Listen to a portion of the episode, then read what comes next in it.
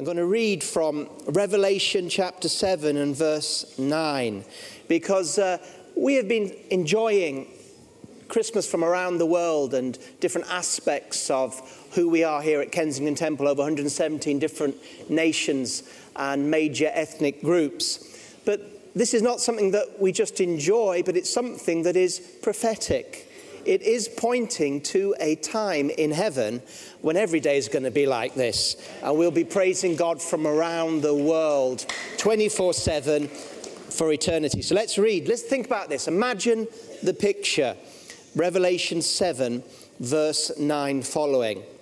John is getting a revelation, a picture of heaven. He says, Then I looked, and there was a great multitude which no one could count, from all nations and tribes and peoples and tongues, standing before the throne and before the Lamb, clothed with white robes, with palm branches in their hands.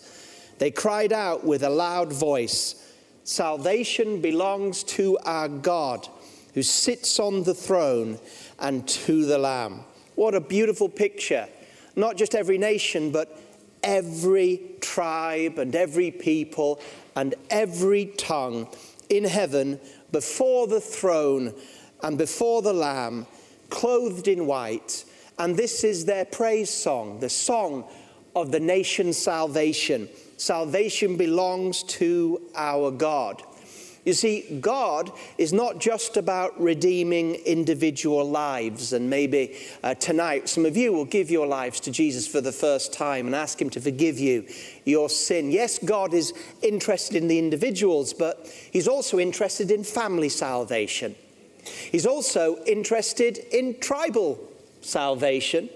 And He's also interested in nation and national salvations. We see this right here. God's great plan is to bring the redeemed, his people, out of every nation, every tribe, and every tongue and bring them together. To bring them in their unity, but also in their diversity and their different expressions of who God is. We find in Acts chapter 17, verse 26, that the nations do come from God. Acts 17 26, Paul is preaching in the Greek marketplace, and he says this From one man he made every nation of men to inhabit the whole earth, and he determined their appointed times and the boundaries of their lands. God intended that they would seek him and perhaps reach for him and find him, though he is not far away from each one of us. So, in this passage, Paul is saying that from one man, that's Adam, from one man, he made every nation. God made the nations. It was God's idea, it was God's plan. And he's made them for their appointed times and their seasons. He knows their boundaries, he's set them. And he does this, it says in verse 27 of Acts 17, because he intended that there would be national seeking of him, that there would be national and cultural expressions of different identities of the nations and the tribes, and that in their own unique way they would seek him and that they would find him. Now, when we look at the world today, we know that the world is fallen, every individual is fallen. Each one of us, without exception, has gone astray. Like sheep, we have gone astray and we have turned to our own way and we've turned from the living God, each single one of us. But also, we find that the nations too are in a fallen state. God, God does not just out to, to save you and I as lost single sheep. But God has salvation plans for peoples, for tongues, and for nations, because the nations are fallen.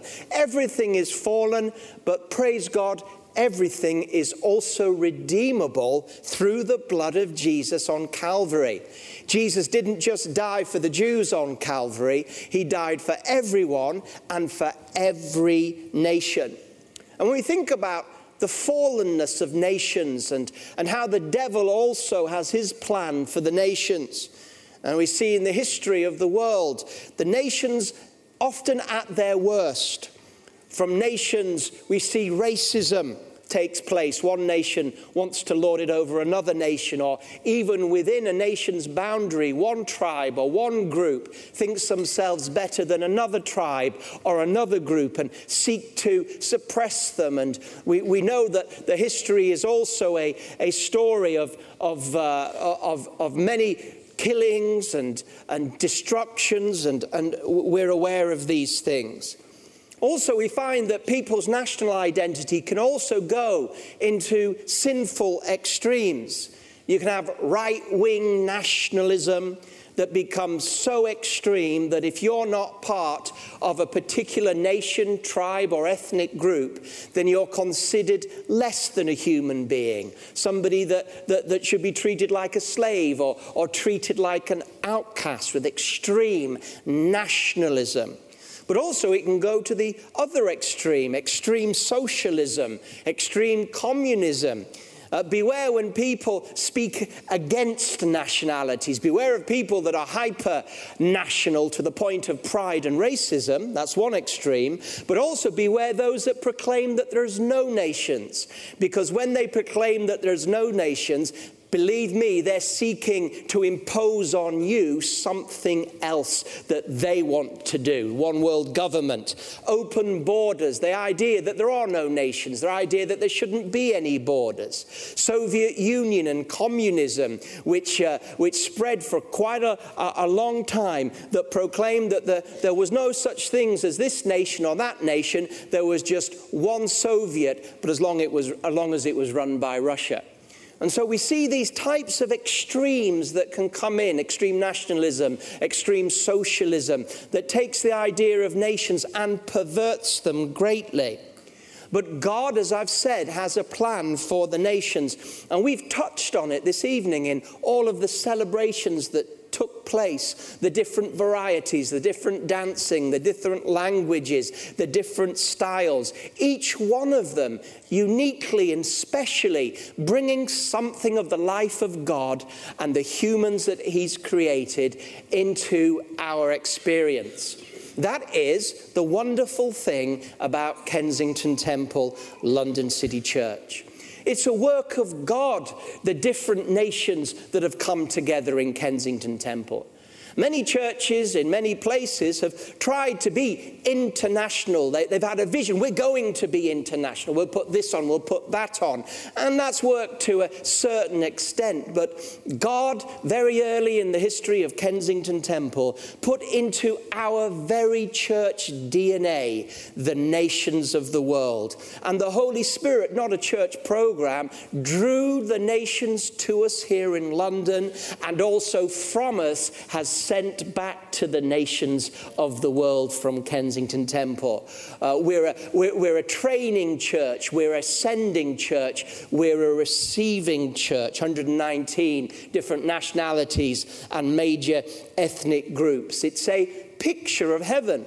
And it's something that we can be very grateful for because what this world needs more than many, many things is a picture of how the nations can be celebrated in all their wonderful creation that God has given them and, and their, their culture that God has given them and wants to redeem, where every nation can find a place, every nation can be celebrated, and every nation can celebrate the other nations as we've celebrated just a few of the different types of nations this, this evening. Everybody enjoying their culture, everybody rightfully in God, proud of their heritage, and yet everybody appreciating and seeing that in other cultures and other nations there are aspects of God that perhaps aren't demonstrated so strong in our particular nation. We can see others bringing uh, a, manifestation and a revelation and, and a gift of praise and worship that shows us something about God. That picture there in Revelation when we're in heaven and we are fully redeemed. You know, when you go to heaven, you're not going to lose your culture. It's going to be redeemed, but you won't lose it. You're not going to be uh, uh, lose your nationality in heaven. You're still going to be Brazilian, Marcelo. I know. You're still going to be from the French speaking places of Africa. You know, that is part of who God has made you. And it wasn't by accident that God gave you your nationality. It's part of who you are. And second and third generation people in London, you should remember that. Yes, you, you, you're, you're as fully British as anyone else, but also there's something special about your heritage that, that you, should, you should keep sacred, that you should enjoy, that you, you should say, hey, I'm British, but I'm, I, am i am British Caribbean, or I, am British, but, but I'm British African. Th- these things things are wonderful things, gifts from God and redeemed and used to His glory, a marvelous thing in His sight. And God always had the nations on His mind. Often people say, well, God had a nation. God had his own nation, Israel. Yes, but they were a nation that were meant to be a kingdom of priests for the other nations. So even in God choosing a nation. I mean, when he chose the first Hebrew, Abraham, the first thing he said to Abraham, Abraham, well, one of the first things he said, Abraham, I've chosen you, and all nations and tribes are going to be blessed. Every family, every nation, the stars, eh, eh, you're going to, have, you're going to touch the whole world. He chose one man there to, to reach all men. And then he, he, he took Israel as his own particular possession, and many times they failed him. But his plan for them was to be the priestly nation that would take to the world the goodness of God, the grace of God, and the forgiveness of God. And of course, they did that with Jesus himself a light to the Gentiles was prophesied over that baby at Christmas time, right from the beginning there in the Gospels. Not only to save his own people and to come to the lost sheep of Israel, but right there, it was that he was going to go to the nations, to the Gentiles, and take the message of God. They weren't going to become Jews.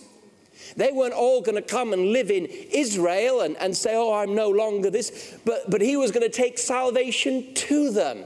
The salvation was going to come to their nations. They didn't have to give up their nationality and join Israel. But God was going to take what he'd given Israel and he was going to spread it into their nationalities.